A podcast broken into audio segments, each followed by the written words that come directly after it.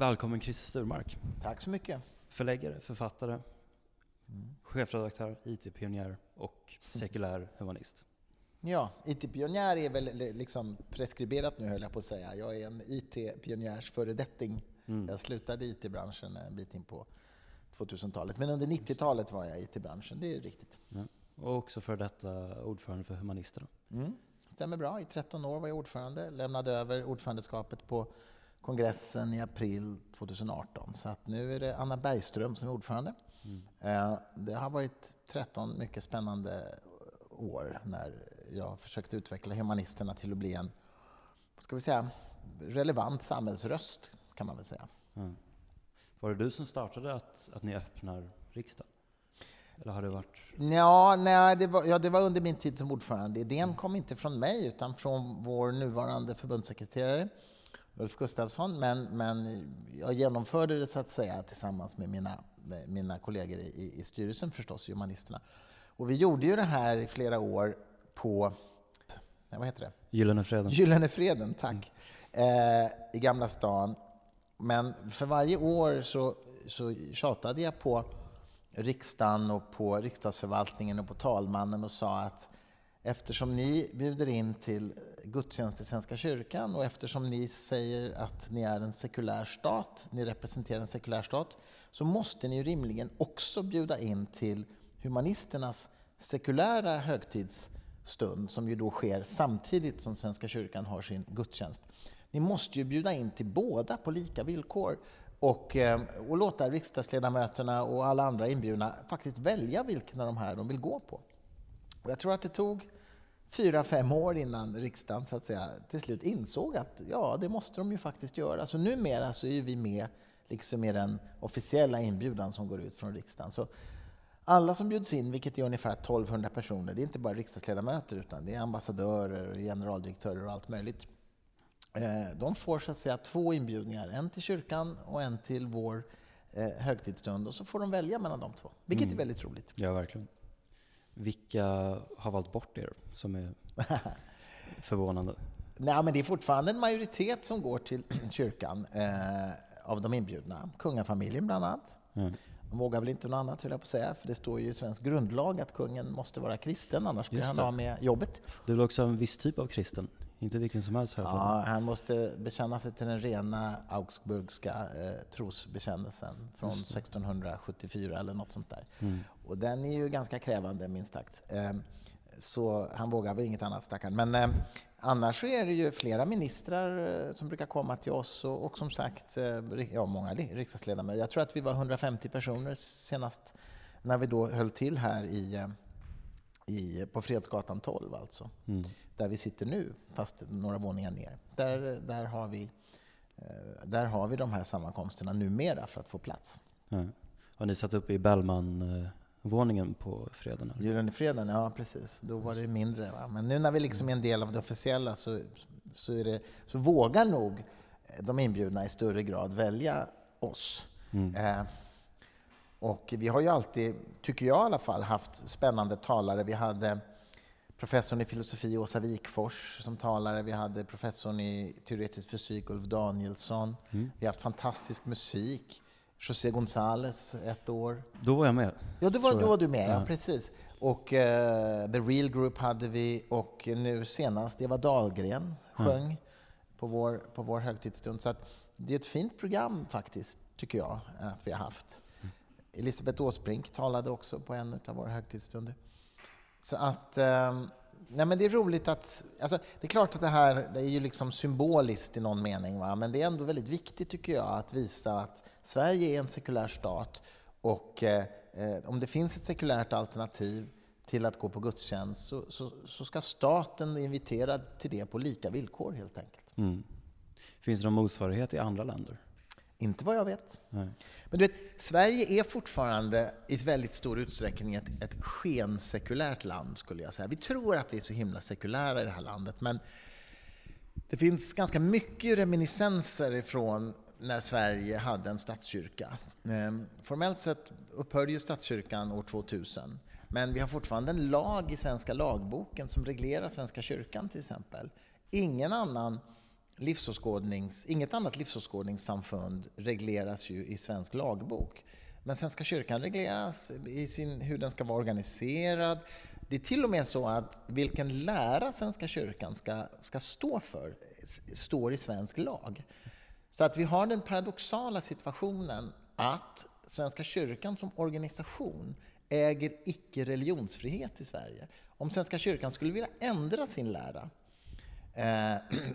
till exempel gå mot ett katolskt håll, eller något annat, så, så bryter den mot svensk lag. Vilket ju är rätt absurt. Det är väldigt märkligt. Mm.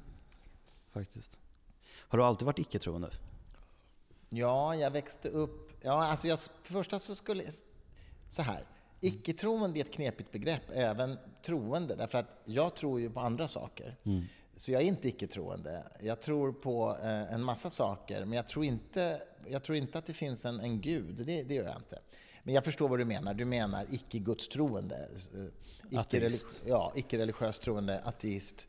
Eh, ja, jag har växt upp i ett hem där religion inte hade någon roll kan man säga. Mina föräldrar var helt sekulära. De hade, jag har heller aldrig hört dem kritisera religion i och för sig, men liksom det var en icke-fråga i min uppväxt.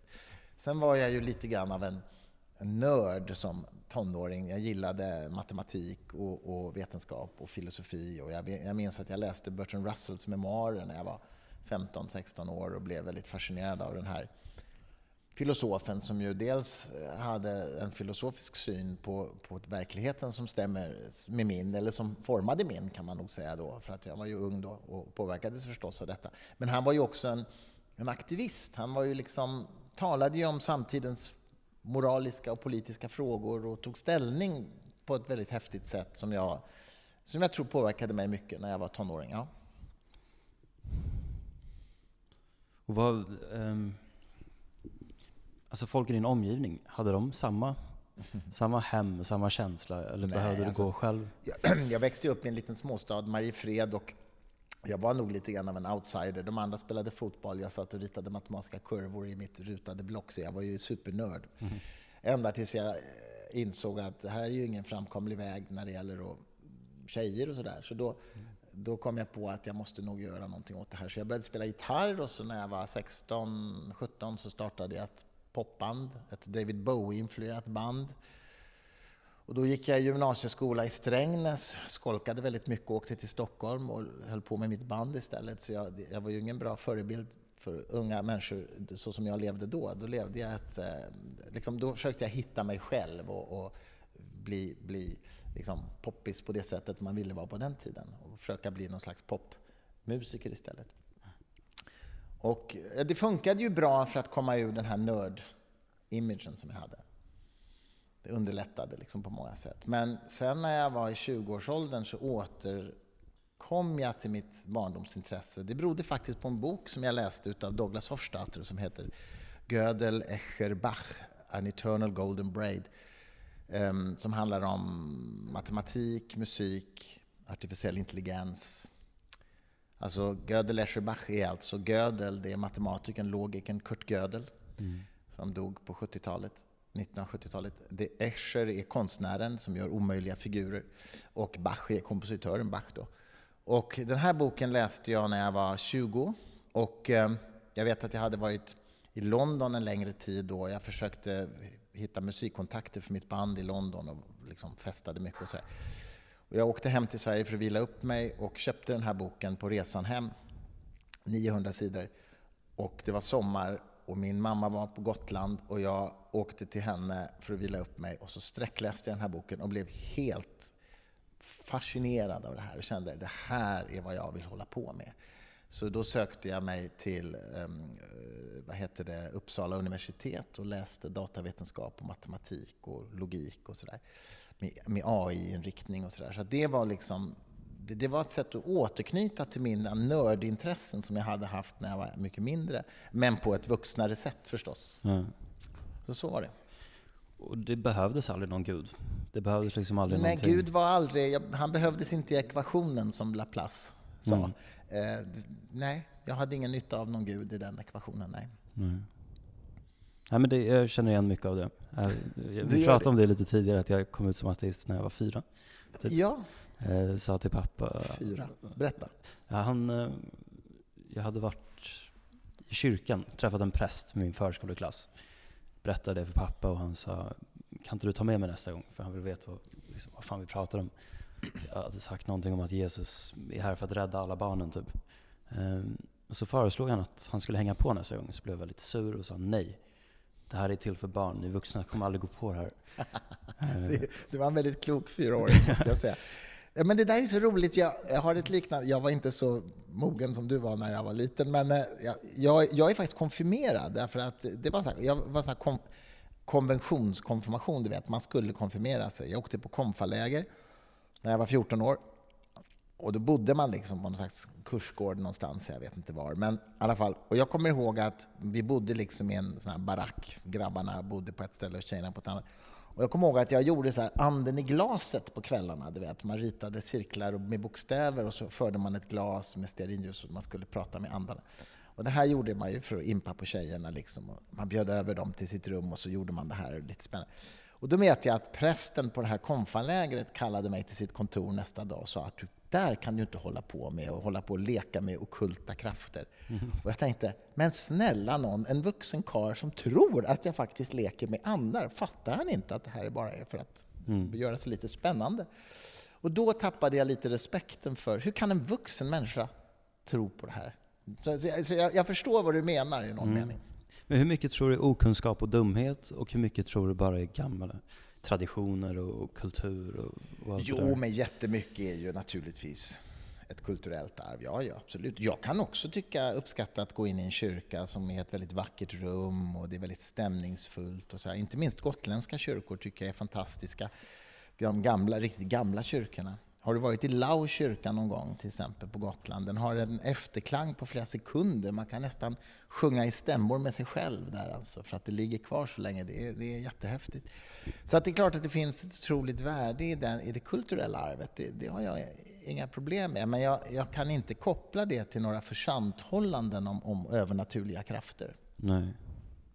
Det finns ju det där... Eh, jag tror det var Hitchen som sa att, alltså på frågan om religion är ont eller gott. Mm. ehm, svaret påverkar ändå inte sanningshalten i påståendet att Gud finns. Nej, precis. Alldeles oavsett hur vackra kyrkor man bygger. Eh, eller hur, liksom, hur mycket man får ut av det. Nej. Så betyder det inte att det första påståendet är rätt. Ehm, Nej, men det är precis va. Och jag, jag kan tycka det är också lite problematiskt. Jag har ju varit i mycket debatter med religiösa företrädare, även för Svenska kyrkan, som ju är en väldigt ganska sekulär humanistiskt präglad kristen tolkning, så att säga. Men även de liksom, präster som jag diskuterat, de, de har ju en tendens att liksom bara lyfta fram de goda exemplen på kristendom. Eh, Ta till exempel eh, eh, biskopen i, eh, i Sydafrika, eh, Desmond Tutu, eh, som ju kämpade mot apartheid. Eh, och säkert i kraft av sin kristna tro, det, det, det tvivlar jag inte på. Han var ju fantastisk på alla sätt.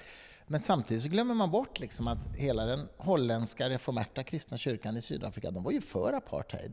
Och de eh, drev på den sydafrikanska regeringen att införa ett förbud mot bland, eh, ra, blandäktenskap, rasblandäktenskap och såna saker.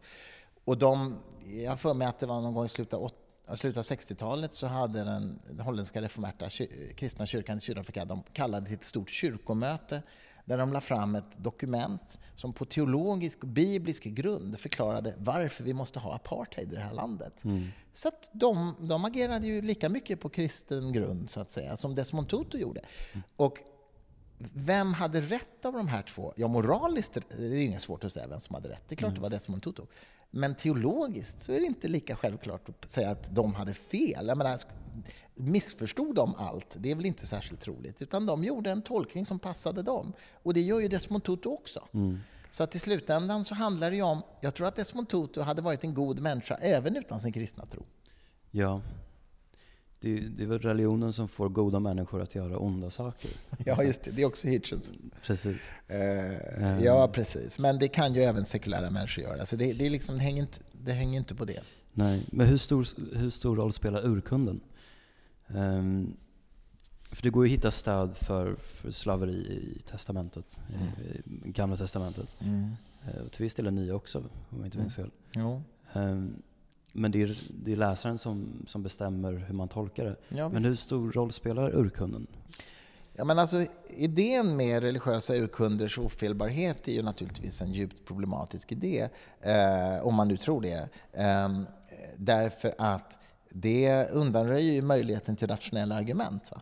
Eh, jag är av den uppfattningen att teologiska argument har liksom ingen giltighet i en demokratisk samhällsdebatt. Självklart ska de få framföras av yttrandefrihetsskäl, men, men de har liksom ingen, de har ingen så att säga, logisk giltighet. Därför att det spelar ingen roll vad det står i urkunderna. Vi måste ändå förhålla oss till det här ur ett, ur ett modernt etiskt perspektiv.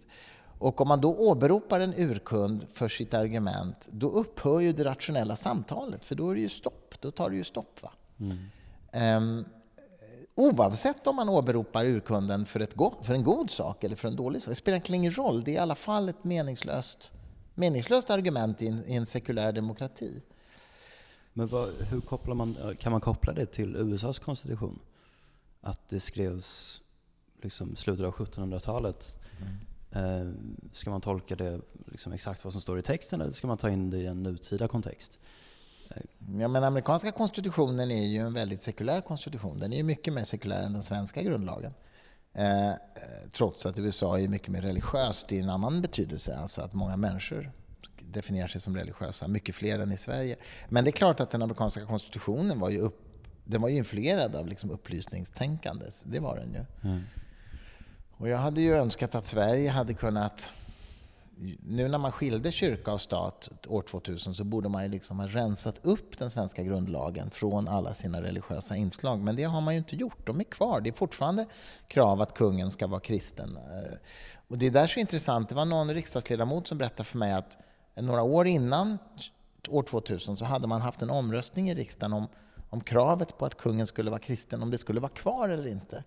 Och det röstade man för att det skulle vara kvar. Så det är ett ganska modernt beslut att inte ta bort det. Ehm, och som jag sa förut, vi har en lag om Svenska kyrkan och vi delar ut statligt stöd till religiösa samfund, men ett sekulärhumanistiskt samfund som Humanisterna får inte del av det stödet. Och det finns inga hållbara sakliga argument för detta överhuvudtaget. Är det någon som bryr sig? Nej, egentligen inte. Fast jag menar, det är ju en oerhörd diskriminering. Ja precis, alltså folk borde ju bry sig. Mm. Ehm, Men det, tyvärr är det ju ingen som gör det. nej. Men är det för att alla tror att vi är sekulära? Att vi redan har liksom kommit över Ja, lite grann? jag tror att det är så. Jag tror att det finns någon bild av att det sekulära synsättet har segrat. Men det, det stämmer faktiskt inte. Alltså. Det, det, det stämmer inte. Men jag vill återknyta till det du sa förut om ateist. För jag tycker det är ett så intressant och väldigt ofta missförstått begrepp. Ehm, Ja, det, jag, jag kallar mig ju eh, för sekulär humanist snarare än ateist. Men, men det faktumet att jag är sekulär humanist, som är då namnet på en livsåskådning, eh, det, det har konsekvensen att jag också är ateist. Så att det är korrekt att jag är ateist, men det, det är en följd av min sekulära humanism. Många verkar tro att det är tvärtom, att det är liksom ateismen som gör mig till sekulär humanist, men det är precis tvärtom. Och en livsåskådning är ju, om du tittar på en sociologisk definition, så en livsåskådning är ju ett något sådär sammanhängande deskriptivt förhållningssätt till verkligheten, alltså en, en uppfattning om hur verkligheten är beskaffad. Å ena sidan, det är den ena dimensionen, och sen en normativt förhållningssätt, alltså en slags värdegrund. Å andra sidan, det är den andra dimensionen. Och i den meningen är ju sekulär humanism en livsåskådning, precis som judendom är. Eller kristendom, eller islam, eller var, någon av de här. Som också kallas för religioner då. Sekulärhumanism är ju inte en religion, men alla religioner är, är livsåskådningar. Men alla livsåskådningar är inte religioner. Och kopplingen då mellan sekulär humanism och ateism, den är lite speciell. Därför att ateism är ju bara uppfattningen i en enskild sakfråga, nämligen uppfattningen att Gud inte existerar. Ur det följer ju inget annat. Det följer inte att du har speciella värderingar eller du kan ju vara ateist och vara demokrat eller icke-demokrat. Du kan vara vänster eller höger eller vad som helst om du är ateist. Du kan tro på spöken och astrologi om du är ateist också. Eh, Men om du, har, om du är sekulärhumanist, då har du en speciell kunskapssyn, du har en speciell värdegrund och så vidare. Och så vidare. Det, det följer liksom mycket mer ur det. Så alltså, så relationen mellan sekulärhumanism och ateism den är ungefär densamma som mellan judendom och uppfattningen att Jesus inte är Guds son. Det är också en uppfattning en sakfråga, precis som ateism. Och då är det ju så här, alla judar tror att Jesus inte är Guds son. Men alla som tror att Jesus inte är Guds son är ju inte judar. Nej. Eller hur? Alla sekulära humanister är också ateister, men alla ateister är inte sekulära humanister. Nej. Och det där är, är viktigt att få klart för sig, tycker jag. Ja, verkligen. Det är, men ateismen det är väl bara att någon presenterar att så här ser det ut och så säger man nej. Jag tror inte på det. Och så Nej. tror man inte på det. Eller jag tror tror, jag tror det. att det förhåller sig på ett annat sätt, rättare sagt. Ja. För att, för att du, vi pratade om det tidigare, är ateismen en tro? Mm. är är ju en fråga man ofta får. Och då är det ju så att begreppet tro har ju flera betydelser på svenska. I kunskapsteoretisk mening så är ateismen en tro, precis som tron att jorden är rund. Eller tron att jorden är platt. I det ena fallet så har man rätt och i det andra fallet har man fel. Men i båda fallen så är det ju en trosuppfattning man har. Att, att vara ateist betyder jag tror att Gud inte finns. Så i den meningen är det ju en tro. Mm. Som alla påståenden om verkligheten är en tro. Däremot är det ju inte en religiös tro. Nej. Påstå att ateismen är en religion, det är lika dumt som att säga att, att inte spela fotboll är också en sport. Mm. Det är det inte. Det är felaktigt. Ja, det är helt enkelt felaktigt. Men i kunskapsteoretisk mening, i kognitiv mening, så är ateismen en tro. Men, men liksom, det är en, det är en tri- trivial, det är en truism, så att säga. Det är en självklarhet. Därför att kunskap, all kunskap, Platon definierar ju kunskap som att eh, tre kriterier måste vara uppfyllda för att ha kunskap. Att man tror det, att det är sant och att man har goda skäl. Så att det är klart att jag kan ju inte ha kunskap om att Paris ligger i Frankrike om jag inte tror att Paris ligger i Frankrike. Jag måste tro det. Det är också en tro. Det blev en lång, ska- för, lång föreläsning, ursäkta. Men, Nej, det är bara bra. Eh, vi pratade lite tidigare om omskärelse. mm, Eh, och kontroversiellt ämne. ja, verkligen. Framförallt för den publiken vi kanske har. Precis. Eh, varför, varför är det så himla fel? Alltså om man kan börja i den änden. Nej, men alltså jag, jag, jag, jag är av den uppfattningen att eh, barn bör ha religionsfrihet. Eh, barn har rätt till eh, fysisk kroppslig integritet.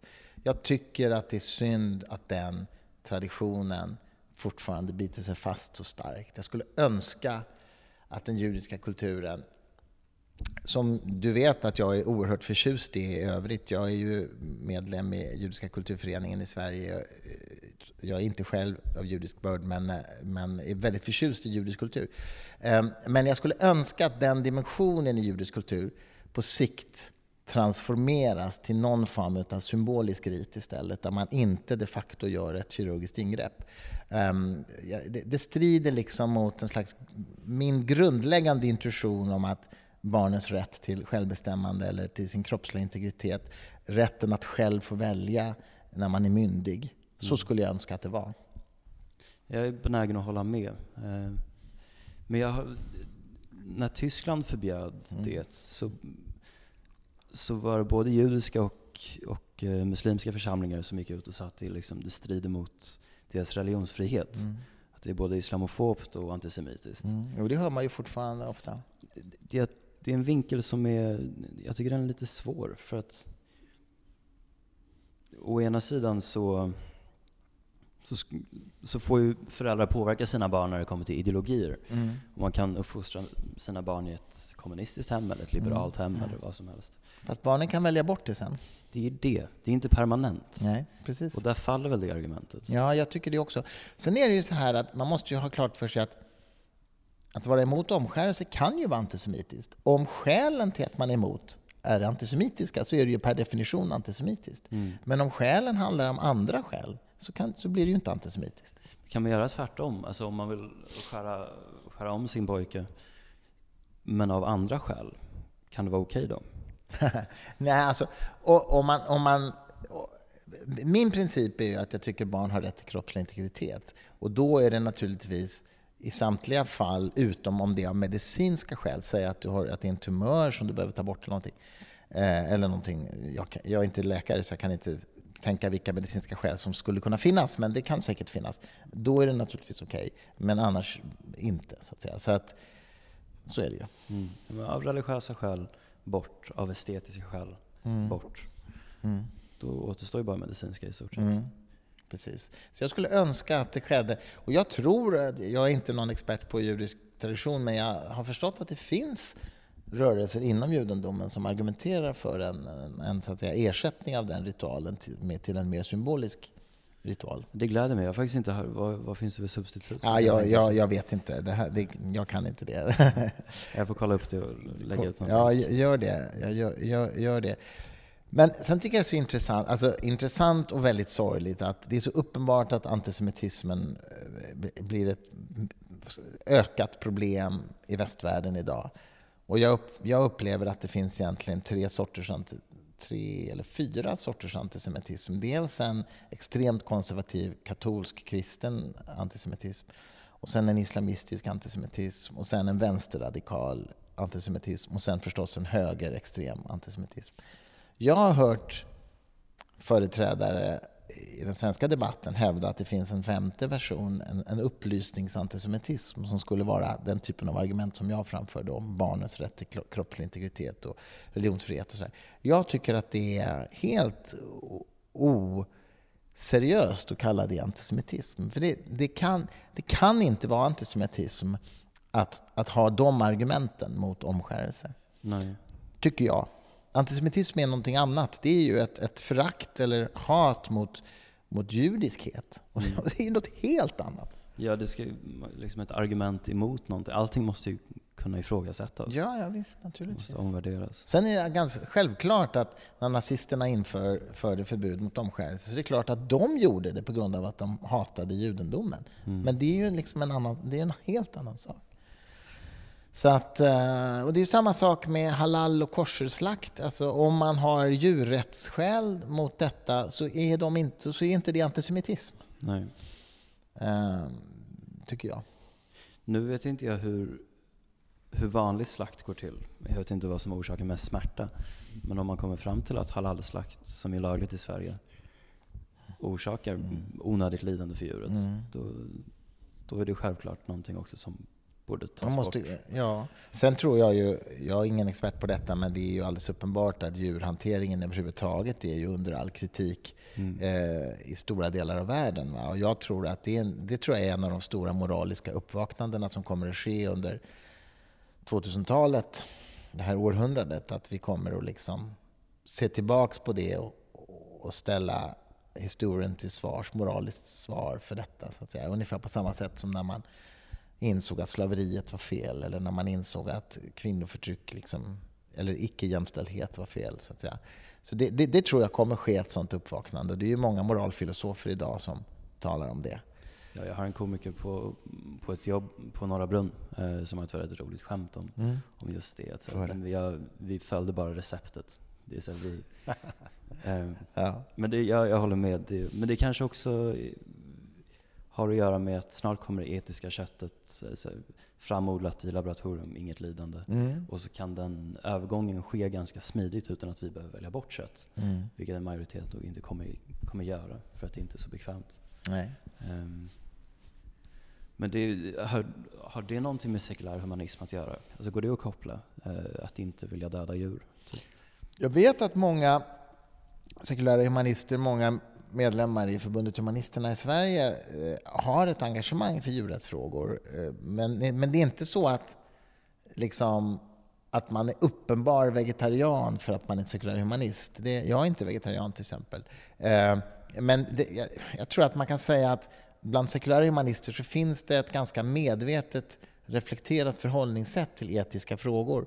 Och för många leder det också till ett engagemang i djurrättsfrågor. Det, det, det är helt klart så. Mm när du sa att du spelade musik eh, och att du var i London ett tag och var liksom popstjärns... Eller i alla fall jag försökte bli, jag, jag var inte popstjärna, men jag försökte breaka med mitt band. Då, ja. Hade du någon relation till droger på den tiden? Får man fråga det?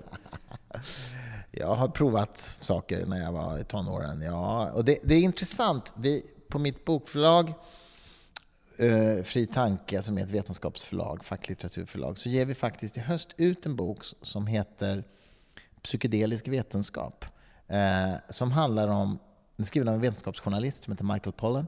Eh, den handlar helt enkelt om den, om den vetenskapliga forskningen kring psykedeliska preparat som psilocybin och LSD och, och de här DMT.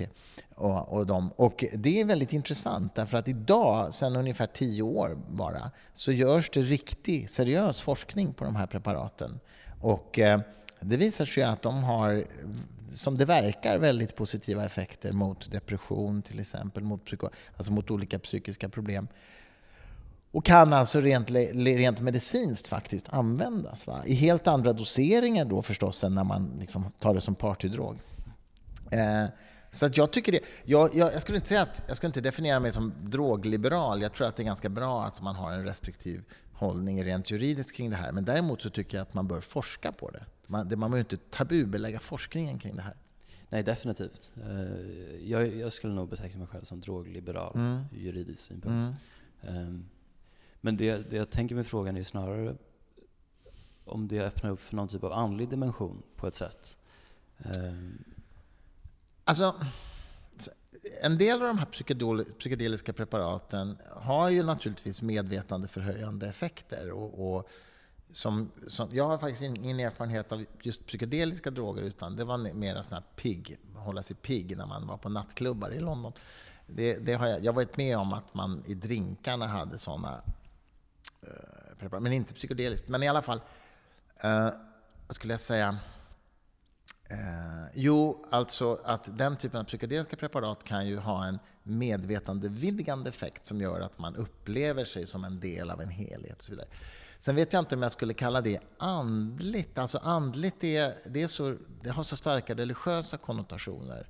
Och för mig har det där ingenting med övernaturlighet att göra. Däremot så är det klart att medvetandet, det mänskliga medvetandet är ju ett oerhört fascinerande fenomen. Och jag är helt övertygad om att man kan, också via meditation, som ju Sam Harris pratar mycket om, kan upp, liksom nå medvetandenivåer som man inte gör i vardagen. så att säga. Och det är jätteintressant, mm. tycker jag. Men andlighet, måste det vara ihopflätat med religion?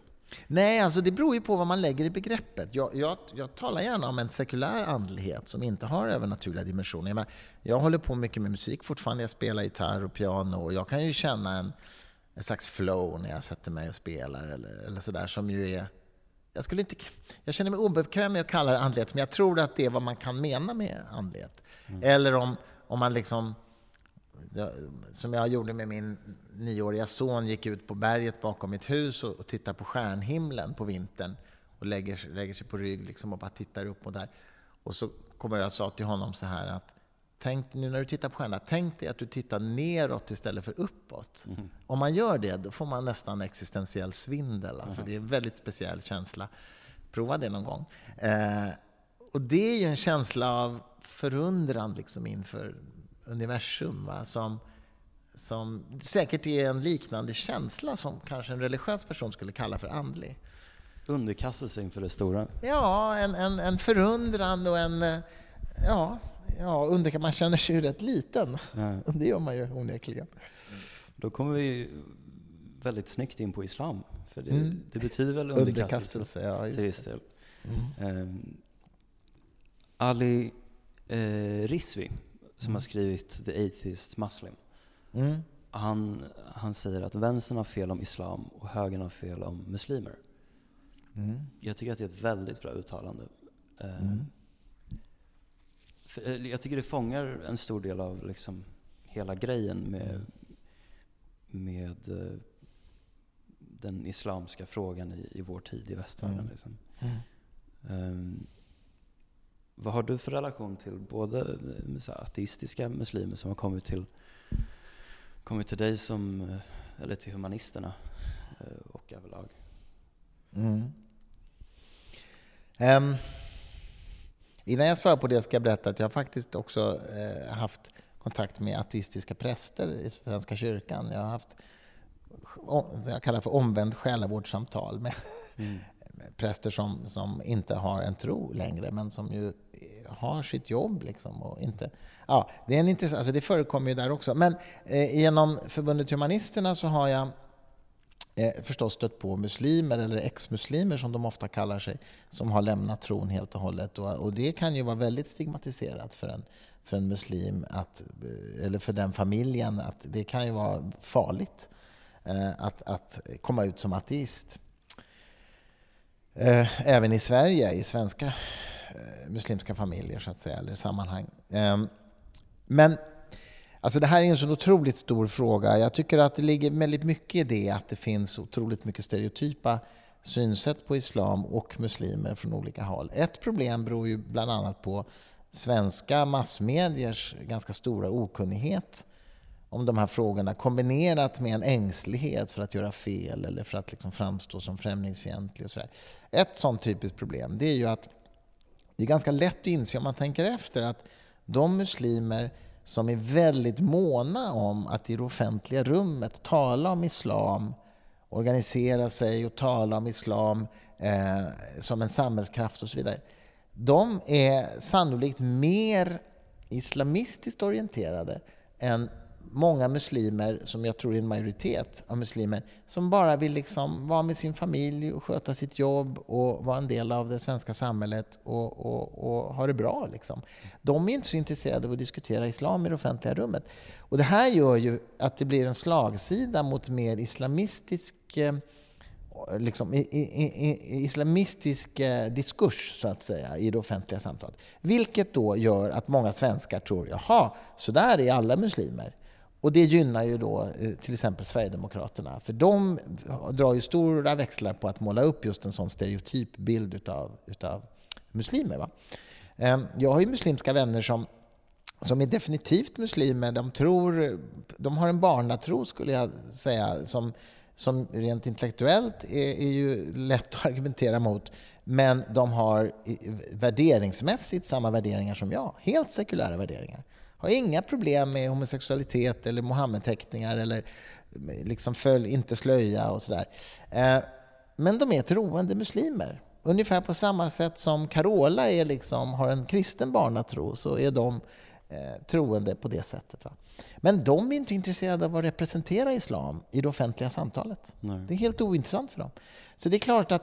Och, och ja, och, det, och, det här, och detta då kombination med att många journalister liksom de hittar någon muslimsk förening och så tror de att den här personen som företräder den föreningen, han eller hon representerar islam i Sverige. Och så är det ju liksom inte. Nej.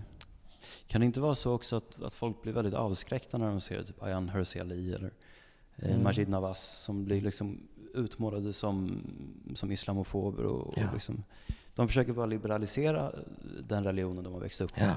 Ja. Eh, och så blir de helt utkastade. Ja. Nej, men det är intressant. Just de två är ju rätt olika, för Ayan Hirsi Ali är ju ateist medan Majid Nawaz är ju troende muslim, fast liberal då, eller moderat, eller vad man, man nu vill kalla sig. Så att det finns ju liksom, Irshad Manji är ju en annan sån troende muslim som vill reformera inifrån, medan Ayan Hirsi Ali kritiserar utifrån. Så det är, jag tror att båda, båda, båda behövs. Liksom. Mm. Båda förhållningssätten behövs. Man måste våga kritisera religion utifrån och det gör ju jag ibland som sekulär humanist. Både kristendom, och islam och judendom. Ehm, men, eh, men det är viktigt med också reform, reformkrafter inifrån, helt klart. Är det viktigt att man kritiserar alla religioner och inte bara fokuserar på en? Förstår du vad jag menar? Ja, jag förstår. Viktigt, ja, det, det kan ju vara viktigt ur ett strategiskt perspektiv att att man inte framstår som att man liksom hakar upp sig bara på en specifik religion. Men det är klart att religiösa tolkningar är ju olika, men de är ju olika även inom religionen, liksom mellan religioner. Så det, är, det är jättesvårt att... Jag tror inte man kan tala om liksom en viss religion som någon slags enad kraft överhuvudtaget. Det, det har ju varit en debatt om kristna värderingar nu i Sverige på senaste tiden. Och liksom, vad sjutton är det? Det finns ingenting som är kristna värderingar. David Turfjell som är professor i religionsvetenskap, han sa väldigt bra i radioprogrammet Studio 1, han sa att kristna värderingar, det är liksom vad en kristen organisation påstår är kristna värderingar just nu i sin samtid. Mm. Eh, det, man, liksom tar, man tar de värderingar man vill ha och så säger man att de är kristna, om man är kristen alltså. Eh, och jag menar, ta en sån organisation som Opus Dei, som är en jättekonservativ katolsk rörelse, eller Svenska kyrkan som är en ultraliberal tolkning av kristendomen. De hävdar ju båda att de bygger på kristna värderingar, men de har ju nästan ingenting gemensamt Nej. värderingsmässigt överhuvudtaget. Och, och ta Svenska kyrkan i relation till kristendomen internationellt. Svenska kyrkan vill ju gärna hävda att de är liksom någon slags mainstream-kristendom. Det är de ju inte alls. De är ju en, en ytterlighetstorg. Alltså de är ju extremister, fast åt ett sekulärt liberalt håll. Mm. Som, som sam, har samkönade äktenskap och kvinnliga präster och sådär. Det är, ju, det är ju en ganska extrem version av kristendomen om man tittar på kristendomen globalt. På samma sätt som du har kristna kyrkor i Uganda som vill ha dödsstraff för homosexuella. De är ju extrema åt andra hållet inom kristendomen. Så att man kan liksom inte, man kan inte tala om att en religion är på ett visst sätt. Och det gäller islam lika mycket som kristendomen och judendomen förstås också. Mm. Och sen har, om vi bara fortsätter på de här så kallade världsreligionerna, alltså buddhismen har ju, har ju fått någon slags romantisk mysstämpel i Sverige. Men, men nu har vi ju... Jag känner på mig att du kommer döda den. Vad sa du? Jag känner på mig att du kommer döda den nu. Ja, alltså, ja, alltså um, jag var i Tibet en månad för ett antal år sedan. Det var i och för sig oerhört fascinerande och väldigt vackert. och så Men alltså den typen av tillbedjan som finns i den tibetanska buddhismen, där man liksom, det är ju helt snurrigt. Eh, men det är kanske ett mindre problem. Folk får hålla på med det om de vill. Men idag så ser vi ju uttryck för extremistbuddister på Sri Lanka, eh, Burma, som ju mördar folk. Misshandlar och, och, och mördar muslimer till exempel. Mm. Eh, eh, fruktansvärt alltså, med de här buddhist, extremistiska buddhiströrelserna. Och hinduismen i Indien så har ju den hindunationalismen som har vuxit sig så stark så att den till och med har regeringsmakten nu. Eh, oerhört obehagligt. Medan man i Sverige liksom har tyckt att det där indiskt, nu är det lite yoga och lite meditation och det är bara mysigt. Liksom. Mm. Så mysigt är det inte. Det är det inte. Men lever vi i en, i en speciell tid i det att saker kommer att avgöras nu? Alltså är det som folk ibland vill få det till att i västvärlden så är det eh, mot islam och det lite Hollebäck-världen? Liksom. Eller är det, har det alltid varit så här? Det är bara att det är olika som Jag tror att det här går i vågor. Alltså jag är naturligtvis bekymrad över det som händer i världen nu, men det, det som händer tycker jag är större än att ha med religion att göra. Alltså det som sveper över världen är ju en, en slags populistisk och nationalistisk vind. Och den tar sig olika uttryck. Jag menar, i Indien så tar den sig uttryck i hindunationalism. I, i, I en del muslimska länder tar den sig uttryck i en mer fundamentalistisk islam. Uh, men eh, i USA så tar den sig uttryck i ganska sekulära kläder med Donald Trump. Han är inte särskilt religiös, tror jag, även om han flörtar med kristna högern jättemycket för att få deras röster. Mm. Men han är ju själv är han ju bara liksom Ja, vi behöver inte gå in på det. Men, eh, det kan vi gärna göra. ja, nej, men alltså, man blir ju mörkrädd, mm. eh, helt enkelt. Jag var på val, alltså, jag kommer aldrig glömma det. Jag var faktiskt på amerikanska ambassadens valvaka i Stockholm, mm. på Hilton Hotel vid Slussen. Och det var så märkligt rent psykologiskt. Officiellt sett så var ju ambassaden neutral till vem som skulle vinna, men det är klart att alla hoppades på Clinton och trodde på Clinton, Hillary. Och det var liksom fest och man åt mat och drack vin. Och så, så hade de inne i den här stora biosalongen på Hilton så hade de då CNNs valvaka uppe på bioskärmen. Och man kunde gå in och ut där liksom hålla koll på vad som hände. Och någon gång framåt tre, fyra på natten bara så blev det plötsligt så här tyst. Alla bara tystna. För då insåg man att Trump håller på att vinna. Och jag har aldrig varit med om en sån förändring i liksom en feststämning på Nej. bara en minut. Så här. Det var helt bisarrt. jag kommer ihåg att jag gick hem sen. Det snöade ju i Stockholm, väldigt vackert, tunga snöflingor. Jag tog en taxi hem vid sextiden på morgonen tror jag. Det var alldeles tyst. Och, och ut på Lidingö där jag bor. Och, liksom, och jag tänkte så här, drömmer jag eller har det här hänt Det var på väldigt riktigt? surrealistiskt. Helt surrealistisk känsla. Har den här pajasen blivit Amerikas president? Det kan inte vara sant liksom. Nej. Men det var det ju.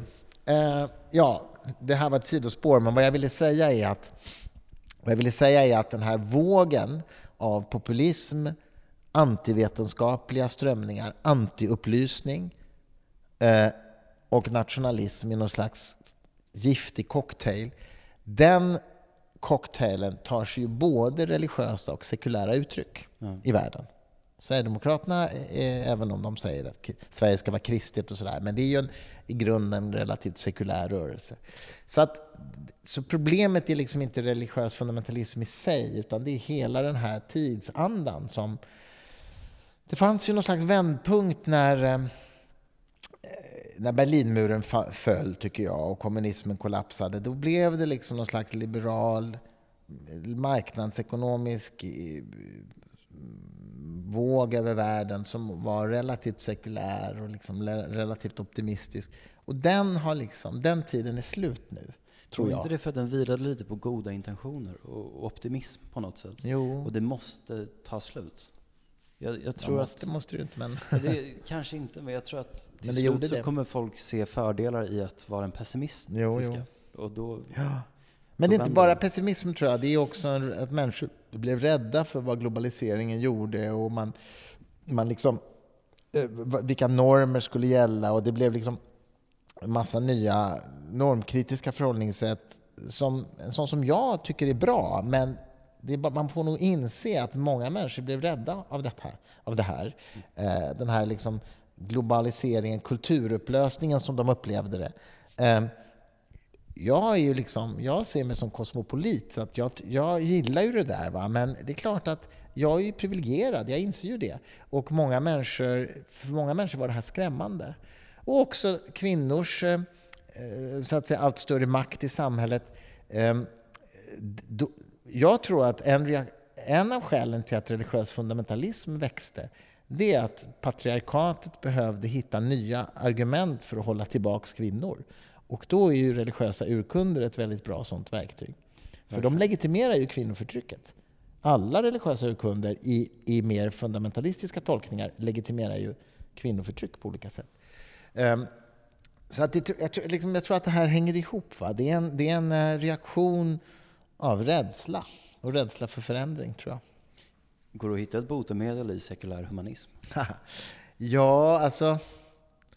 Jag har ju skrivit en bok om det här som heter Upplysning i det 21 århundradet. Och andra halvan av den boken handlar egentligen om vad jag tror är vägen fram.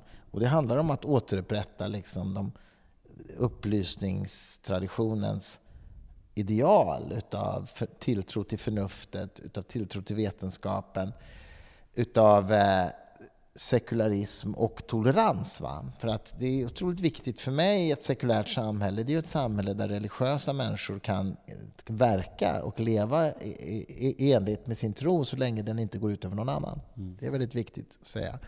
Um, uh, så att ja, det är klart att jag tror att det, det skulle vara bra. Men jag tror att den kampen vinner man bara genom att tala övertygande, inte genom att kriga eller uh, eller liksom tvinga, utan genom att ha goda argument. Finns det någonting... Um, går det att koppla sekulär humanism till god moral på något sätt? Ja, alltså, om man liksom tittar... Det här, det, här, det går att svara på på två sätt. Alltså om man tittar på den sekulär humanistiska rörelsen som ju finns i hela världen i England heter det British Humanist Association, i USA American eh, Humanist Association. I Sverige Humanisterna, det finns ju i massor med länder. Eh, så det är klart att vi har då, om jag säger vi, liksom skrivit olika typer av manifest eller texter där man tar moraliska positioner som, som ju jag naturligtvis tycker är bra. Så i den meningen så finns det ju ett moraliskt förhållningssätt som genomsyrar sekulär humanism. Men man kan ju också ställa frågan på ett mycket mer filosofiskt plan och säga om man har en, en sekulärhumanistisk livsåskådning, hur grundar man sin moral? Därför att den religiösa skulle ju kunna hävda att min moral grundar sig i Guds godhet. Och jag vill nog underkänna det religiösa argumentet, därför att det går inte... Det här var ju någonting som redan Platon problematiserade i en av sina dialoger som heter EU från, om jag minns rätt. Där säger han så här. Eh, eh, är någonting gott för att Gud säger det, eller säger Gud det för att det är gott? Och Det är ju två helt olika teologiska förhållningssätt man skulle kunna ha. Man skulle kunna säga att Gud kan göra vad som helst till gott. Gud avgör vad som är gott. Eh, och Det är ju en ganska obehaglig attityd, för då skulle man kunna legitimera vad som helst med Gud. Då skulle det kunna vara rätt att mörda oskyldiga barn om Gud tycker att det är rätt. De flesta moderna teologer skulle nog avfärda det och säga att det, är aldrig rätt att mörda oskyldiga barn. Det spelar ingen roll. Vad liksom. Okej, okay, ja, men det är bra. Då kanske det är så att Gud säger, eller Gud säger det för att det är gott. Eh, alltså att man tänker sig att Gud, om Gud hade funnits då, är en slags budbärare till oss människor och hjälper oss att förstå vad som är gott. Det skulle man kunna tänka sig rent teoretiskt. Men då är, då, är det ju inte, alltså då är ju det gott alldeles oavsett om Gud hjälper oss att förstå det eller inte. Det vill säga, det goda är oberoende av Gud. Mm. Och då är det ju faktiskt på det viset att då skulle det fortfarande vara gott, även om Gud inte existerar. Eh, möjligen skulle då vi människor ha svårare att förstå eh, att det var gott, kanske, om man tror att Gud spelar en roll i den processen. Men det blir inte gott på grund av Gud. Så att i den meningen så tror jag att religiösa och sekulära humanister sitter i samma båt. Hur ska vi grunda vår moral? Och den frågan är knepig. Moralfilosofer idag finns ju i lite olika smaker så att säga. Och nu menar jag då helt sekulära moralfilosofer. Somliga tror ju att det finns en, och menar att det finns en objektiv moral. Harris, Sam Harris. Ja, eller Derek Parfit som gick bort för några år sedan som är en av 1900-talets mest betydande moralfilosofer. Peter Singer också. Ehm, just det, Sam Harris. Ehm, alltså att det, det, finns i någon mening en slags moralisk axiom som existerar i den meningen att det kan inte vara på något annat sätt. Ungefär som primtal kan man säga existerar, för de kan inte vara på något annat sätt någonstans i universum. Matematiskt, det kallas för matematisk platonism, att det matematiska objekt existerar i någon mening, i någon slags ontologisk mening, inte fysisk mening såklart. På samma sätt skulle det kunna vara med moralen, eller så är moralen en social konstruktion. Eh, den frågan förhåller jag mig agnostisk till. Jag, jag vill inte utesluta att det kan finnas moraliska axiom som är objektivt sanna. Eh, det krävs ingen gud för det. Men, eh, men det kan också vara så att det inte gör det. Icke desto mindre så har ju vi människor, jag tror att moralen har utvecklats hos människan i en evolutionär process därför att det har haft ett överlevnadsvärde. Men jag tror också att vi människor, i takt med att vårt intellekt har så att säga, utvecklats, så har vi också en förmåga att transcendera biologin. Vi har en förmåga att liksom reflektera över moral på ett metaplan. Och därmed har vi också förmåga att utöka de moraliska domänerna till att inte bara omfatta den egna flockens överlevnad, så att säga. Och det tror jag är en intellektuell process ehm, som vi människor är kapabla till. Så i den meningen spelar det inte så stor roll om det är en social konstruktion eller om det finns objektiva moraliska värden. För jag tror att vi har den förmågan att faktiskt förhålla oss till moral på det sättet utan att blanda in övernaturliga krafter. Ja. Um men hur, hur ska det här komma ut ännu mer? Alltså med tanke på världens genom tiderna bästa eh, retoriker, Christopher Hitchens. Han förde den här kampen på ett eller annat sätt ja, jo, jo. under lång tid. Men inte ens då så liksom sprang massorna till den här rörelsen. Nej, jag vet så inte om... Ett mirakel? Ja, just det, ett mirakel.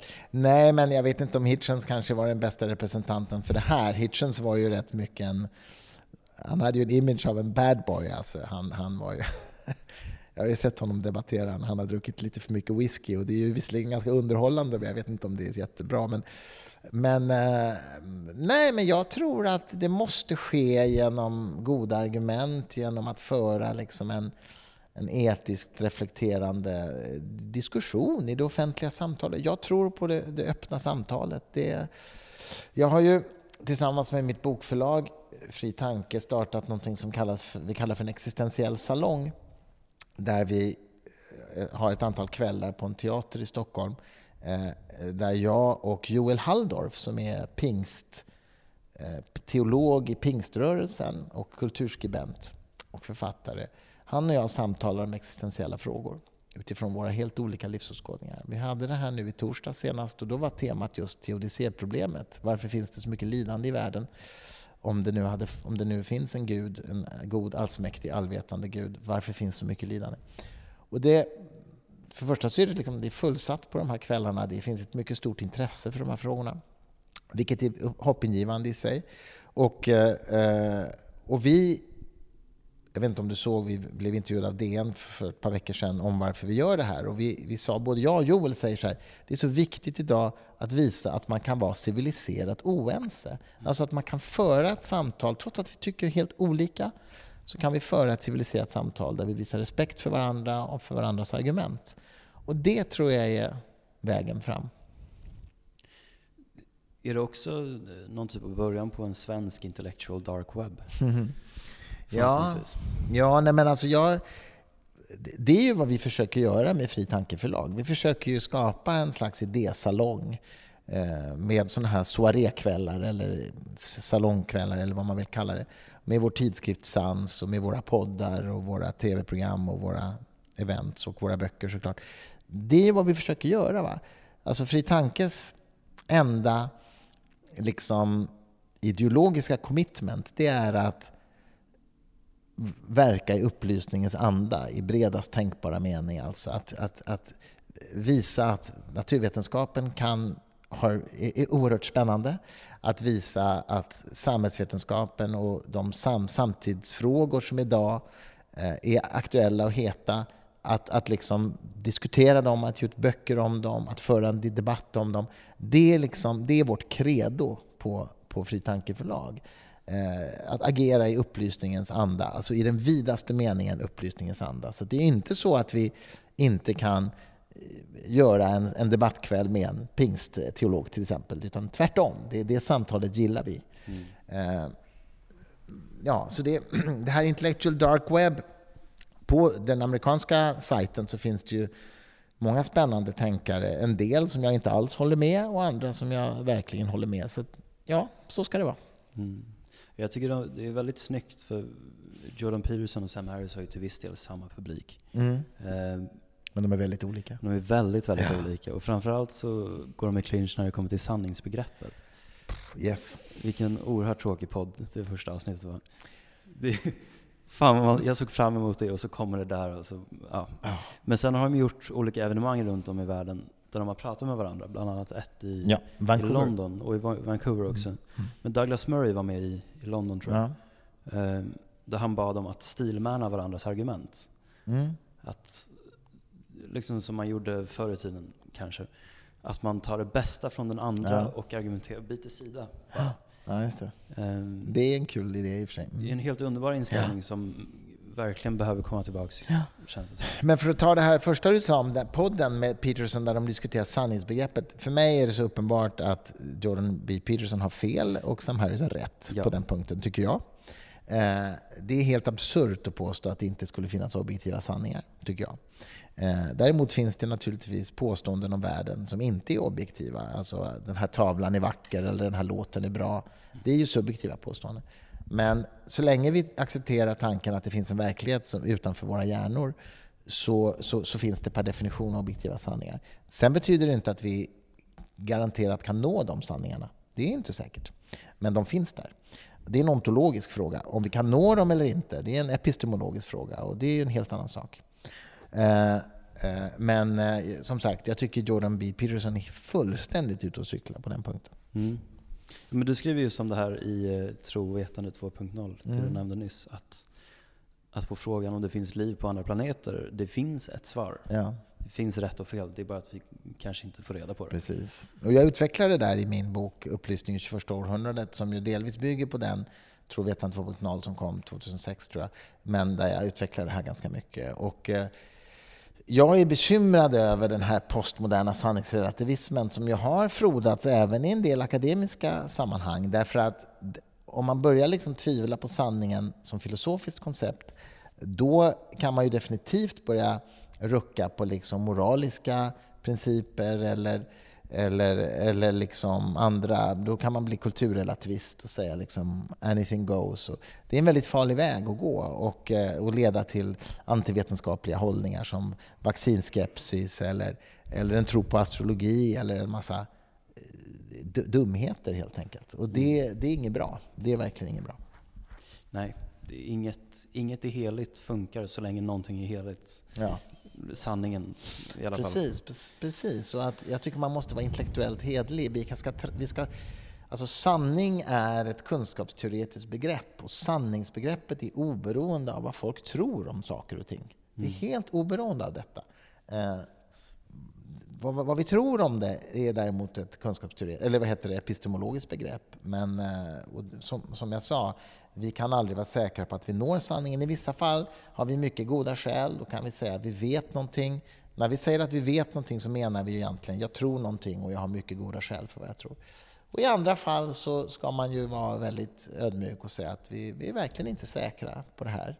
Men i framtiden kanske vi vet mer eller kan ta reda på mer. Och så men ja, nej men precis. Och det här är ju Sam Harris väldigt tydlig med. Mm. Och Jordan Peterson är ju så vitt jag vet jungian eller influerad av Jung. Och det är ju, det är ju, på, det är ju ganska new age alltså, tycker jag. Det är en märklig, märklig människa. Ja, det är svår att sluta lyssna på för att ja. han är så, Ja, han är väldigt vältalig. Han har någonting. Ja, ja, ja visst, absolut. Det är jätteintressant. Jag har, sett den, jag har inte sett London-samtalet, men jag har sett de här fyra timmarna från Vancouver där han och Sam Harris diskuterar. Och det är ju hög intellektuell nivå på hela diskussionen, hela tiden. Så att Jordan B. Peterson är ju, tycker jag, en högst relevant röst i det offentliga samtalet, men jag håller inte med honom. Nej. Ett, ett rimligt, liksom, en rimlig åsikt om honom. Ja, ja, ja, ja, Det är ju det är många som bara påstår att han är en idiot, eller han är dum. Eller mm. liksom, det, det, är så himla tråkigt att det är lite den bilden folk i Sverige har av honom. Ja. Eh, för att han är mer än så. Ja, ja, ja visst. Nej, men I Sverige har man så otroligt... Jag vet inte, det är så tragiskt att man liksom måste kategorisera och avfärda människors åsikter så himla... Alltså, det är ju spännande att få ta del av åsikter som man inte håller med om, men som är välargumenterade. Mm. välargumenterade. Det är det som gör... Det är det man liksom växer av. Och ibland så ändrar man uppfattning för att det här var helt enkelt så bra argument så jag måste vika mig. Eller så blir jag ju klarare över varför jag inte håller med. Om jag kan höra de här goda argumenten och förhålla mig till dem. Mm. Då blir jag ju mycket tryggare med varför jag inte håller med om det. För att jag är tvungen att verbalisera för mig själv vad det är som inte håller i de här argumenten trots att de är så välformulerade eller, eller bra. Så att, säga. Mm. Så att det, man ska ju välkomna det. Varför är man rädd för det? Jag förstår inte det. Det, det är väldigt tråkigt. Är det väldigt svenskt eller är det väldigt är det universellt på något sätt? Nej, jag tror att det finns, det finns nog någonting i svensk offentlig samtalskultur som är ganska hämmat jämfört med andra länder. Det här, jag läste för många år sedan, jag vet inte hur mycket hur vetenskaplig den undersökningen var, men man hade frågat folk så här, hur, hur känner, känner, du dig bekväm eller obekväm vid att vara på en middag där folk börjar diskutera olika uppfattningar, att det blir lite intensivt? Så där. Och det är jättemånga fler i Sverige som blir obekväma utav det än till exempel i Italien eller i Frankrike. Och där man liksom har en, en, en, en, diskussionskultur som är mycket mer bejakande. Och det vet väl du från den judiska kulturen. Ni, ni höll jag på att säga, älskar ju att diskutera. Jag, Två rabbiner, tre åsikter. Precis, och, och, det är ju vad jag älskar med den judiska kulturen. För att precis så ska det vara tycker jag. Jag tycker mm. det är helt fantastiskt. Och är det någonting som judisk kultur kan bidra med verkligen till det intellektuella samhällsklimatet så är det ju det. Alltså. Ja, mycket annat också naturligtvis. Men, men ja, du förstår min poäng. Det där okay. är verkligen en otroligt värdefull egenskap att kunna klara av att ha en diskussionslust. Liksom. Mm. Och där tror jag att Sverige är mer hämmat än kanske en del andra länder. Ja, det tror jag faktiskt. Det är en känsla jag har i alla fall. Jag håller verkligen med. Mm. Um, men sen sen kollar man på USA, där i alla fall jag tänker att det är lite, lite mer öppet. Mm. Tills man tittar på USA och det är oerhört polariserat. Ja, ja, alltså att det liknar Sverige fast på, på ett amerikanskt sätt, så mm. på steroider. Mm, ja, det har du kanske rätt i. Jag har inte varit i USA på länge, men det, jag, ja, jag följer ju en del debatter. Ja, nej, men så, så är det kanske. Det kan verkligen vara så. USA är ju också så himla... USA är ju så stort, så man har ju liksom Alltså New York och, och eh, liksom sydstaterna är ju så väldigt olika. Va? Mm. I USA har du ju den här kreationiströrelsen som är helt befängd. Liksom, mm. Där man inte tror på evolutionsteorin och man bygger stora museum över Noaks ark. Liksom. Alltså det, det är som att man tar sig för pannan. Alltså. Mm. Jag tycker det är så roligt. Jag vet inte om du har sett, det finns en videoklipp. Ken Ham tror jag han heter, som är någon pastor som argumenterar mot evolutionen. Och så, och så står han liksom där och håller tal och säger evolutionsteorin är bara fake och det är väl alldeles uppenbart att, att evolutionen skulle inte kunna skapa, kunna skapa sådana perfekta konstruktioner som det mänskliga ögat, säger han till exempel något ställe. Och det står han och säger, den här karln, vet du, och har glasögon. Hur fasen går det ihop? Det är uppenbarligen inte en perfekt konstruktion eftersom du behöver ha glasögon. Och att han dessutom väljer ögat som är det har utvecklats oberoende av varandra på många olika platser Exakt, på jorden. ja. Det är inget speciellt organ på det sättet. Nej, verkligen inte. Och en del designer, om man nu ska kalla designer i metaforisk mening, är ju bättre än det mänskliga. Jag tror att bläck, bläckfisksögon är smartare konstruerade än mänskliga ögon till exempel. För de har ingen blind fläck som vi har på grund av att nervtrådarna går ut på ett ställe som gör att vi faktiskt blir blinda där. Osmart konstruktion. Väldigt, väldigt dumt. Men just med bläckfiskar, det är ett kaninhål som du påminner mig om, som jag har gått ner i ett par gånger. Alltså, okay, ja, jag vet läste någon så spekulativ artikel i The Guardian om just eh, bläckfiskar. Att De, är väl, de har utvecklats alldeles för snabbt. Det, det finns något hål så att en tes är att de har kommit från rymden och fortsatt utvecklas nere, långt ner i havet. Ja. Det är en rolig idé. Det är en jättehärlig idé. Frågan är om det finns några belägg för den hypotesen. Förmodligen inte ett enda. Men de är oerhört coola bläckfiskar. Ja, ja, verkligen. Överhuvudtaget, de här djuphavsforskningen nu, alltså det finns ju massa livsformer som vi inte känner till där nere. Det är ju otroligt häftigt. Och jag vet inte om du har läst Richard Dawkins bok The Ancestor's Tale som handlar om evolutionen. Där han berättar bland annat om ja, en massa olika typer av djurarter som är, som är så bisarra så man tror inte att det är sant, men de finns faktiskt. Han berättar bland annat om ett litet vattendjur, jag kommer inte ihåg vad det heter, som halva sitt liv simmar omkring och liksom käkar saker och sen efter halva sitt liv, för så är det ju till exempel med eh, larver går in i en puppa så blir de en fjäril. Man har helt olika stadier va, i, i livet. Det här djuret simmar omkring halva sitt liv, sen sätter det fast sig på en sten och blir som en växt kan man säga som bara lever av det som passerar, så här, plankton eller vad det nu är. Jag vet inte. I vilket fall som helst, han skriver rätt roligt om det här djuret. Han säger så här, det första som det här djuret äter när det har satt sig fast på en sten, det är att den äter upp sin egen hjärna. För den behöver inte längre hjärnan, för den inte ska, ska ju inte simma något mer. Nej. Så den äter upp sin egen hjärna. Och så skriver Richard Dawkins, han äter upp sin egen hjärna, ungefär som en vikarierande professor som får fast tjänst. det, är, det är Dawkins humor. Eh, Men det är som sagt ett exempel på en absurd livsform. Ja. Men som, den, som evolutionen uppenbarligen har frambringat för att det funkade. Liksom. Men det är också lite motsvarande. Man går ut, man går ut skolan, reser runt lite i Asien, sen tar man ett tråkigt jobb någonstans. Och så- äter upp sin egen hjärna. Exakt. Men du, ett annan grej som jag läste av en evolutionsprofessor som heter Robin Dunbar, som faktiskt är rätt tänkvärt. Han sa, varför är det så att mänskliga förlossningar är så mycket mer smärtsamma än för alla andra däggdjur?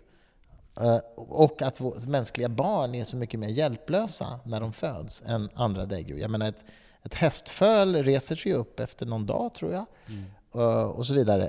Medan ett mänskligt barn är fullständigt värdelöst i ett år, kan Det inte göra någonting. vara foster även efter. Ja, och då säger Robin Dunbar att det här har att göra med två saker. Dels att vi började äta eh, proteinrik mat från havet så att våra hjärnor och huvuden växte snabbt. Ungefär samtidigt som vi började gå upprätt. Och när vi började gå upprätt så smalnade bäckenet av hos kvinnor. Eh, hos män också, men det var mer problematiskt hos kvinnor. Eh, samtidigt som då skallen behövde växa för att härbärgera en större hjärna. Så att den mänskliga graviditeten på nio månader är egentligen alldeles för kort. Det är en evolutionär nödlösning för att hinna få ut barnet innan modern dör av, av förlossningen. Och därför så är förlossningarna mycket smärtsamma och ganska många kvinnor dör om man inte hade modern sjukvård. Alltså många förlossningar går ju fel om de skulle ske ute i bushen så att säga. Och barnen är mycket mer hjälplösa när de, de, de föds för tidigt helt enkelt. Jag tror att en, en normal graviditet ur ett evolutionärt perspektiv för ett mänskligt barn är 27 månader har jag för mig att Robin Dunbar säger i någon bok som jag läste. Det här är många år sedan så jag kan ha fel om med siffrorna. Men, och det är en ganska intressant tanke att allt som evolutionen har frambringat är inte så bra lösningar. Nej. Just det här är en ganska det är en, nöd, det är en nödkompromiss helt enkelt mellan att modern ska överleva och att barnet ska klara sig. Och det är också, det här, det här tänker jag på ofta och skrattar för mig själv. Precis på samma sätt som vi borde lämna omskärelse bakom oss, måste vi ju lämna gravida, eller graviditeter bakom oss. Det är helt absurt att det fortfarande är en grej Ja. att föda ett barn, eller att ha ett barn i sig. För Ja, jo men det har ju talats ibland om artificiella livmödrar och sådär. Frågan är ju vad det gör med, det vet vi ju inte, vad gör det med barnet att inte... Det blir svårt att experimentera med det, Det är sant. av etiska skäl. Ja. Kan det också vara att Aldous Huxley har skrämt bort vissa? Ja, Al- Aldous Huxley, ja just det. Du sköna nya värld, ja precis. För övrigt var hans bror med och startade den internationella humaniströrelsen 1954. Just det. Och hans farfar var, var väl eh, Partner med Charles Darwin, ja, Darwins eh, bulldog. Bulldog. Darwins bulldog, precis. Ja, precis. Fin familj. Fin familj. Ja, precis. Jo, det där är precis Huxley. Vad hette han i förnamn? Det har jag glömt just nu. Ja. Vilken av dem? Eh, Darwins kompanjon. Julian, tror jag. Nej, Julian Är är? Aldous brorsa. Thomas Huxley, Thomas. Eh, tror jag. Men i alla fall, eh, just det. Det finns ju någon berömd debatt som han har med någon biskop. Har du Ja. hört den? Jag kanske har den i mina anteckningar. Fast Jo, men det är väl någonting han säger. Biskopen säger så här hånfullt att eh, förklara för mig, är det på din mammas eller pappas sida som du härstammar från aporna? Mm. Och vad svarar han då? Du har det säkert där, för jag har det inte riktigt i huvudet. Vad fan var han sa? Jag har ju det. Men han säger väl någonting i stil med att jag är mycket hellre släkting med en apa än att använda mitt intellekt till att förljuga sanningen eller någonting åt det hållet. Tror jag. Precis. Det är, det är lite kul, för när man läser typ rubrikerna på, liksom, de ska förklara vad som hände där. Och det är ingen superdiss. Det är det Nej, inte. nej. Jag förväntade mig mer, men det är fortfarande väldigt roligt. Ja. Men jag, ja. Vilka är de viktigaste förebilderna i brist på bättre ord har du haft liksom, i det ateistiska eller i det sekulära? Nej, men för, mig, för mig personligen betyder Bertrand Russell väldigt mycket. Just eh, faktiskt, när jag läste honom som tonåring och sådär. Så det, det, han formade mig mycket. Men sen tycker jag nog alltså utav de tidiga upplysningsfilosoferna så är ju Spinoza väldigt spännande. Vi, vi, vi ger faktiskt ut en biografi om Spinoza nu i höst på Fri Tanke förlag skriven av Rebecca Goldstein som är en fantastisk kvinna som jag lärde känna för några år sedan. Hon är professor i filosofi, eh, gift med Steven Pinker. Hon har skrivit både skönlitterära böcker och eh, facklitterära böcker. En biografi om Gödel, men också den här om Spinoza. Och hon är ju själv uppvuxen i ett ultraortodoxt judiskt hem, eh, men är idag sekulär humanist precis som jag. Men fortfarande då med en stark eh, förankring i judisk kultur och judisk tradition. Så. Och hon skriver ju då om i den här boken om Spinoza just att Spinoza var hennes ögonöppnare att, att, att göra upp med den ultraortodoxa kontexten som hon växte upp i. Eh, så, eh, och han var ju tidig, liksom. tidig upplysningstänkare, tydlig vurmare för en sekulär etik. Så jag tycker Spinoza är jättespännande. Jag hoppas att judisk kultur i Sverige skulle kunna ordna ett Spinoza-seminarium kanske. Om vi tar hit Rebecca Goldstein så kanske vi kan göra det Det hade varit tillsammans. helt otroligt Mm. faktiskt. Det vore roligt faktiskt. Jag har etiken av, av Spinoza hemma som står och tittar, eller står i min bokhylla, det är en bild på honom. Mm. Han tittar på mig och ger mig dåligt samvete för att jag inte har läst den. Det, det ser jag fram emot när jag kommer hem. Ja, ja, precis. Nej, Men, men det du ska jag göra. ska läsa Rebeccas eh, biografi. För Kanske börja är, med den. För den är väldigt personligt skriven också, för eh, vad han, vad han betyder för henne så att säga. Mm. Men också om hans filosofi förstås. Ja, han blev ju exkommunikerad från den judiska församlingen. Just det, i Amsterdam. Just det. Han kallades ju panteist, eh, ja, ja, men han var ju ateist, skulle Mm. jag säga. Det är en grej som folk gör. Att man ger folk ett religiöst epitet efter de dör. Ja, som Eh, Einstein. Som Einstein. Ja. Jag skriver rätt mycket om Einstein i min bok och jag tycker att det är en myt att han var religiös. Alltså det framgår av hans brevväxlingar framför allt att han blir till och med rätt irriterad på folk som säger att han är religiös medan han fortfarande levde. Einstein alltså. Och, eh, däremot använde han ju religiösa metaforer eh, för eh, Gud spelar inte tärning och sådär när han kritiserade kvantfysiken. Han accepterade ju inte kvantfysiken någonsin. Där hade han ju fel. Eh, För Han den, tog också bort den kosmologiska konstanten och höll på Precis. och fipplade. Precis. Men, men han... eh, Men, men alltså, det, det är så uppenbart att han inte han, alltså han, han använder religiösa metaforer för att uttrycka sin, sin förundran inför universums begriplighet och skönhet. Och det är klart att om man inte har ett sekulärt språk så ligger ju det religiösa språket nära till hands att använda. Jag tycker ju bara att det blir problematiskt att göra det, för då legitimerar man ju en massa religiösa försanthållanden utan att man kanske ens vill det själv. Så jag skulle önska att man utvecklade ett sekulärt språk för de här sakerna. Mm. Uh, och jag menar, ja, det, det, får ju växa fram i en kultur såklart. Det är inget man bara kan beställa fram. Men som sagt var, Einstein var inte religiös hävdar jag. Det var han inte. Språket formar hjärnan eh, ja. väldigt mycket. Så är det. Um, har du sett Arrival? Ja. Mycket bra film. Ja, um, verkligen. Där, nu kommer en spoiler. Um, där lär hon sig prata med utomjordingar och de, de pratar icke-linjärt, alltså ur ett tidsperspektiv. Mm. Um, så att då kan hon uppfatta saker som har hänt och som kommer att hända och allting mm. samtidigt.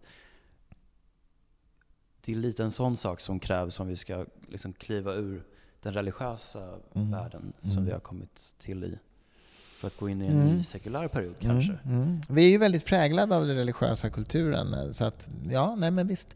Mm. Den filmen bygger ju på en novell utav en ung science fiction-författare som heter Ted Chiang som är en mycket spännande, lovande science fiction-novellskrivare. Mm. Eh, han har gjort många andra bra noveller som jag... ska kolla, kolla upp det. Ted Chiang. Det, det finns ju en genre, cyberpunk. Mm, just det. Som är helt fantastisk, men väldigt otillgänglig. För det, det finns inte så mycket. Det är Nej. liksom en känsla. Ja. Typ. Ja. Eh, som typ, jag tror att den är bäst beskriven i en bild av, har du sett den här bilden på ett kasino i Macau?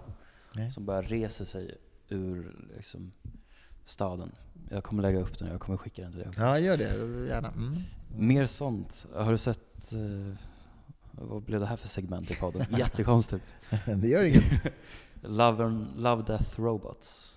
Jag har sett ett par av dem. Mm. Det är också intressant. Det är väldigt bra.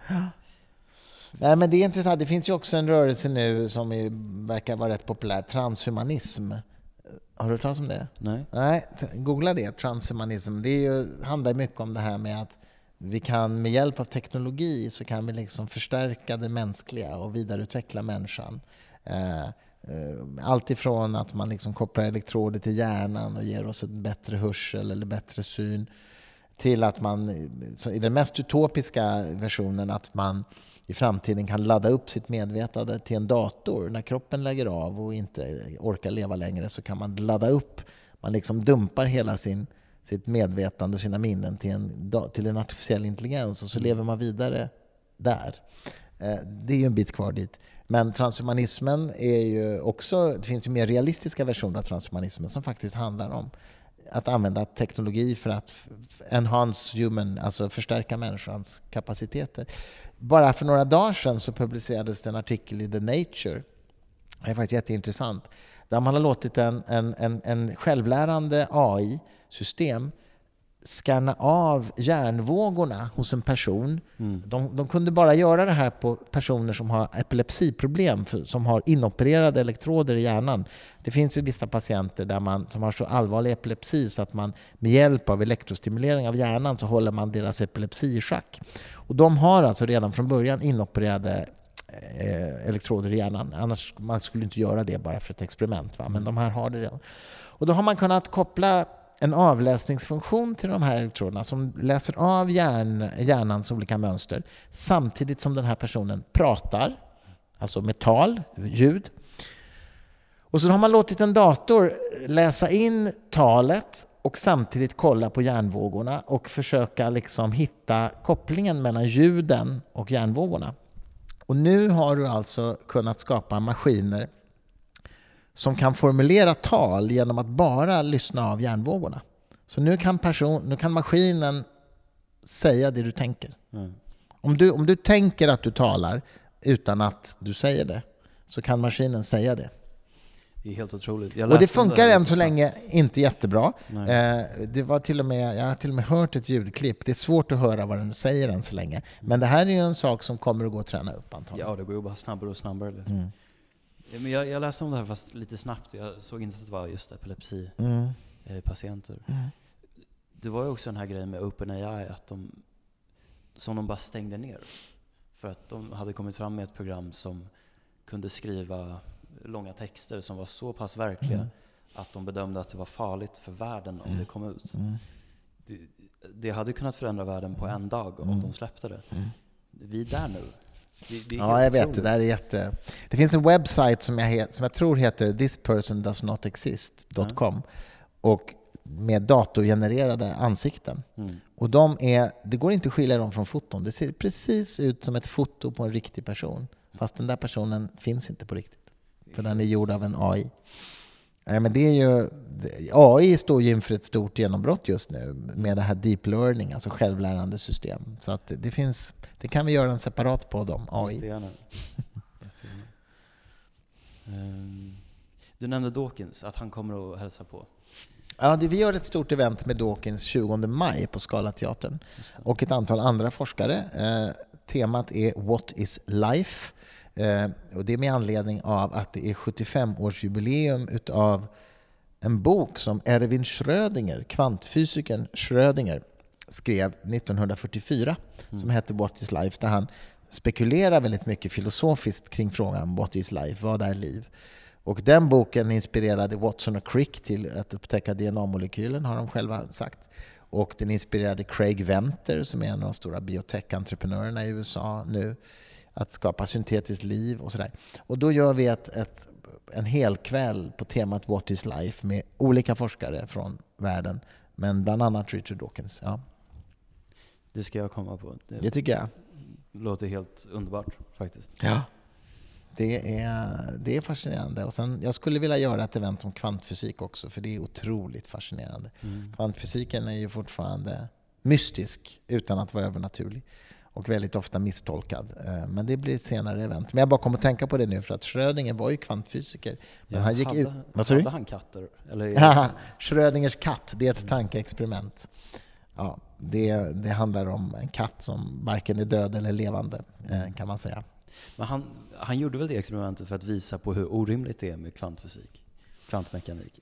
Nej, egentligen inte. Han gjorde det för att illustrera ett, ett annat avgränsningsproblem som handlar om när, när, upphör kvant, när upphör världen att bete sig kvantfysiskt och när börjar den bete sig klassiskt? Och att hans, han, man, man trodde ju länge att det handlar om storleken. Så fort objekten blir lite större än kvantpartiklar så börjar de bete sig klassiskt.